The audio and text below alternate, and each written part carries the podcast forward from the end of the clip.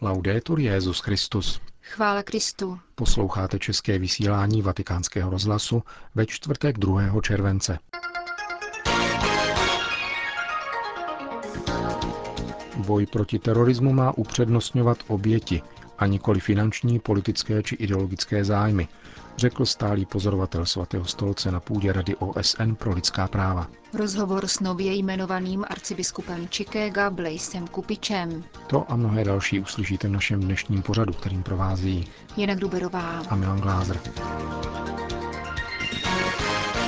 Zprávy vatikánského rozhlasu. Ženeva. Mezinárodní postoj k terorismu má upřednostňovat oběti a nikoli finanční, politické a ideologické zájmy, řekl stálý pozorovatel apoštolského stolce při orgánech OSN v Ženevě. Arcibiskup Silváno Tomázy tam včera vystoupil na 29. zasedání Rady OSN pro lidská práva, jednající o účincích terorismu na život jednotlivců a států. Takzvaný islámský stát, Boko Haram a Al-Qaida a desítky dalších men, za nimiž jsou řady mužů i žen, kteří mají v rukou samopaly a v duši vágní touhu změnit svět proléváním krve nevinných. Arcibiskup je výjmenoval a uvedl, že od roku 2000 do dneška se počet obětí terorismu zvýšil o 500 Jenom v roce 2013 bylo 82% těchto obětí zabito v pěti zemích Iráku, Afghánistánu, Pákistánu, Nigérii a Sýrii. Pokud mezinárodní společenství nenajde způsob, jak společně čelit beztrestnosti, které se teroristé těší, konstatoval vatikánský diplomat, bude se situace ještě zhoršovat. Terorismus, který připravil miliony lidí o základní práva a svobody, je antitezí sdílených hodnot a snah, které jsou základem národního i mezinárodního soužití. Je evidentní, řekl arcibiskup Tomázy, že dochází ke globalizaci terorismu podporovaného antagonistickými politickými mocnostmi, které se pokoušejí uplatňovat svůj vliv tím, že dodávají integralistickým organizacím moderní technologii, moderní zbraně a peníze, což má dramatický humanitární a sociální dopad. Terorismus nezná lidskou důstojnost svých obětí, řekl dále vatikánský diplomat, a vyvolává dominový efekt. Tím, že upírá právo na život, zneužívá všechna základní práva. Tam, kde se terorismus projevil, způsobil také nenapravitelné sociální a kulturní škody, které se odrazí na budoucích generacích. Terorismus sráží společnost na kolena a vytváří bludný kruh násilí. Stálý vatikánský pozorovatel při OSN hovořil také o vlivech terorismu na demokracii. Některé státy totiž používají hrozbu terorismu jako omluvu k omezování základních svobod. Arcibiskup Tomázy však zdůraznil, že apoštolský stolec je hluboce přesvědčen, že čelit terorismu, zvláště v těch jeho formách, které se odvozují z náboženského extrémismu, je zapotřebí soustředěným politickým úsilím všech místních a regionálních stran, kterých se týká. Svoji promluvu na včerejším zasedání Rady pro lidská práva v Ženevě zakončil slovy. Snahy o společný postoj v boji proti terorismu musí vždycky upřednostňovat oběti. Finanční, politické a ideologické motivace by nikdy neměly převážit nad jednotným chápáním nutnosti proti terorismu bojovat. Vatikán. Tragický omyl. Takto severoameričtí biskupové komentovali rozhodnutí Nejvyššího soudu Spojených států amerických, který prohlásil dobrovolný životní svazek dvou osob téhož pohlaví za manželství. Výnos washingtonských soudců platí pro všech 50 států Unie. Vatikánský rozhlas rozmlouval také na toto téma s nově jmenovaným arcibiskupem Chicaga, Blazem Josephem Kupičem, který při pondělní slavnosti svatých Petra a Pavla přijal od papeže Františka arcibiskupské pálium. Je důležité si uvědomit, že se zde mluví o civilních sňatcích. Nejvyšší soud uznal, že pro lidi téhož pohlaví existuje ústavní právo na uzavření sňatku. Nemá to však vůbec žádný vliv na naše vnímání manželství, které je nejenom svazkem muže a ženy, nýbrž také symbolem Krista a jeho církve. Myslím tedy, že je podstatné pochopit, že občanská společnost už dlouho manželství nerozumí tak, jako mu rozumí církev. Usnadnění rozvodů ku příkladu odporuje tomu, co po lidech žádáme, tedy slibu jejich celoživotní věrnosti. Probíhá tu samozřejmě cosi významného, ale není to vůbec poprvé, kdy jsme si povšimli rozdílu mezi církevním a civilním manželstvím. Myslíte si, že výnos nejvyššího soudu bude komplikovat pojetí náboženské svobody podobně jako tomu bylo s Obámovou reformou zdravotnictví? Doufám, že ne. Myslím si ale, že v tomto ohledu musíme být velice obezřelí. Musíme mít jistotu, že skutečně máme možnost svobodně praktikovat svou víru, aniž by nám do toho vláda mluvila. Lidé často přehlížejí, že svoboda vyznání v naší ústavě není cosi, co bychom snad měli bránit, nýbrž něco, čeho se vláda vůbec nemůže dotknout, protože by se jednalo o její vměšování. Nejvyšší soud naštěstí v minulosti opakovaně vynesl rozsudky, které hájily náboženskou svobodu. Soudci se v této souvislosti vyslovili zcela jasně, ku příkladu v otázce, koho v církvi zaměstnávat, kde nám vláda nemůže nic předepisovat. Doufám tedy, že práce vykonaná na obhajobu náboženské svobody bude pokračovat, ale samozřejmě musíme být bdělí, protože ve společnosti probíhá masivní změna. Chicago si mnozí spojují s kriminalitou, rasovými problémy, výraznou latinskoamerickou komunitou. Řešíme to, co každá metropole, vysvětluje arcibiskup Kupič, který je sám vnukem chorvatských přistěhovalců. V církvi se to snažíme překonat tím, že v našich školách poskytujeme solidní vzdělání lidem žijícím v chudších komunitách. Arcidiecéze do svých škol investuje ročně 35 milionů dolarů, aniž by ji stát podporoval. Naše práce se samozřejmě nedostane ke všem, protože mnoho migrantů je tu nelegálně, takzvaně ve stínu. Proto potřebujeme zcela zásadní reformu emigračního zákona, což požaduji od prvního dne nástupu na arcibiskupství. Situace je tragická. Jsme přece národem přistěhovalců. Úplně jsme zapomněli na své dědictví. Chtěl bych to připomenout našemu politickému vedení a kongresu, pokud nebudeme v této otázce jednat korektně, ztratíme něco ze své duše a naší země.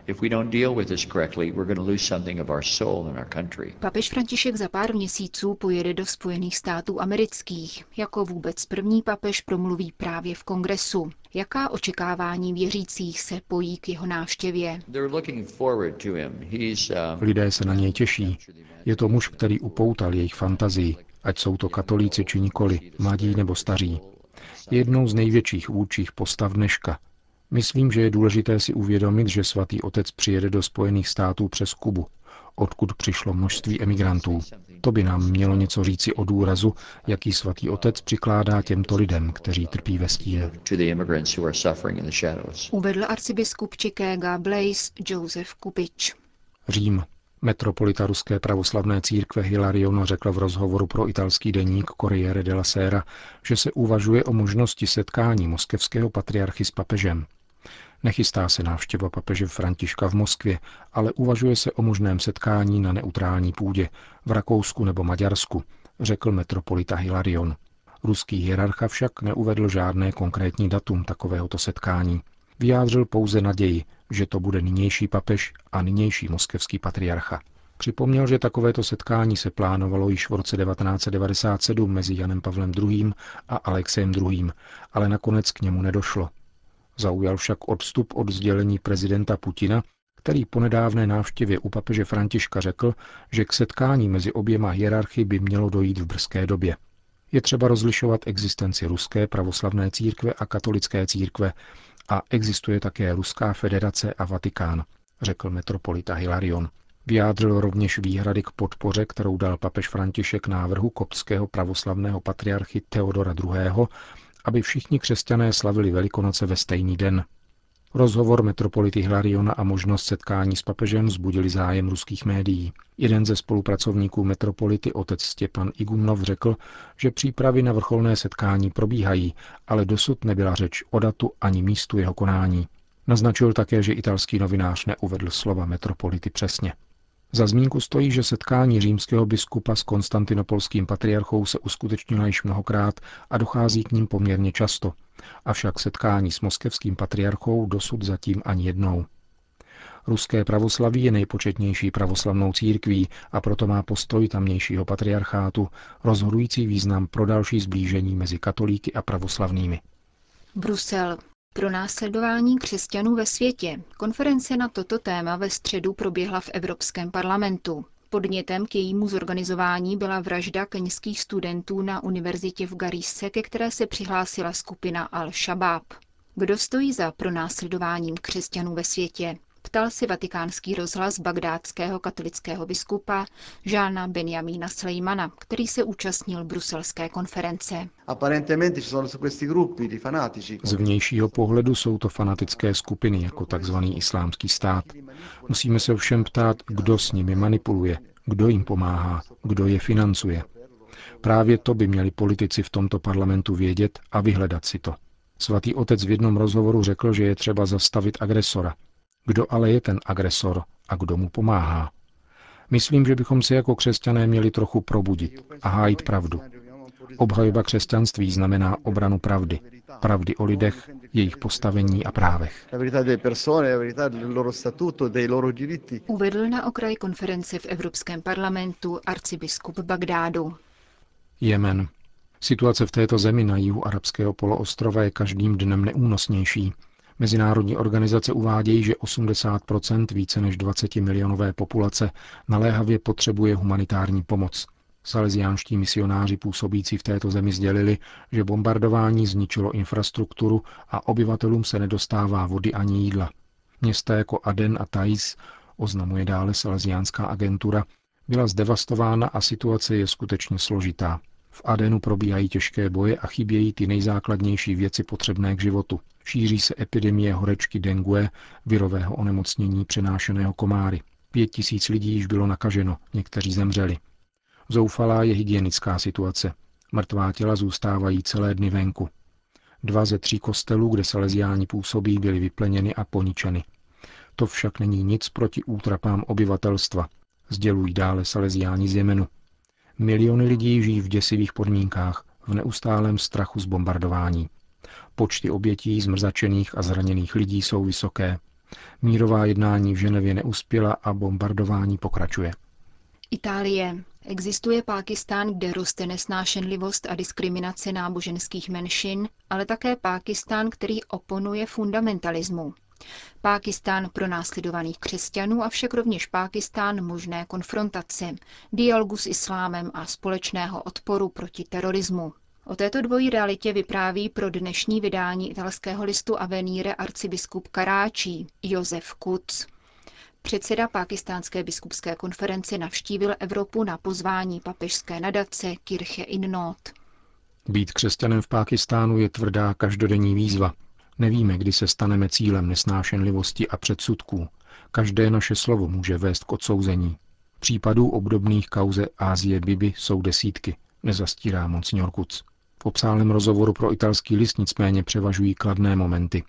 Karáčský arcibiskup sděluje, že má řadu přátel mezi imámy, se kterými ze vzájemné úcty probíhá pravá konfrontace. Musí to tak být, podotýká, protože máme společného nepřítele.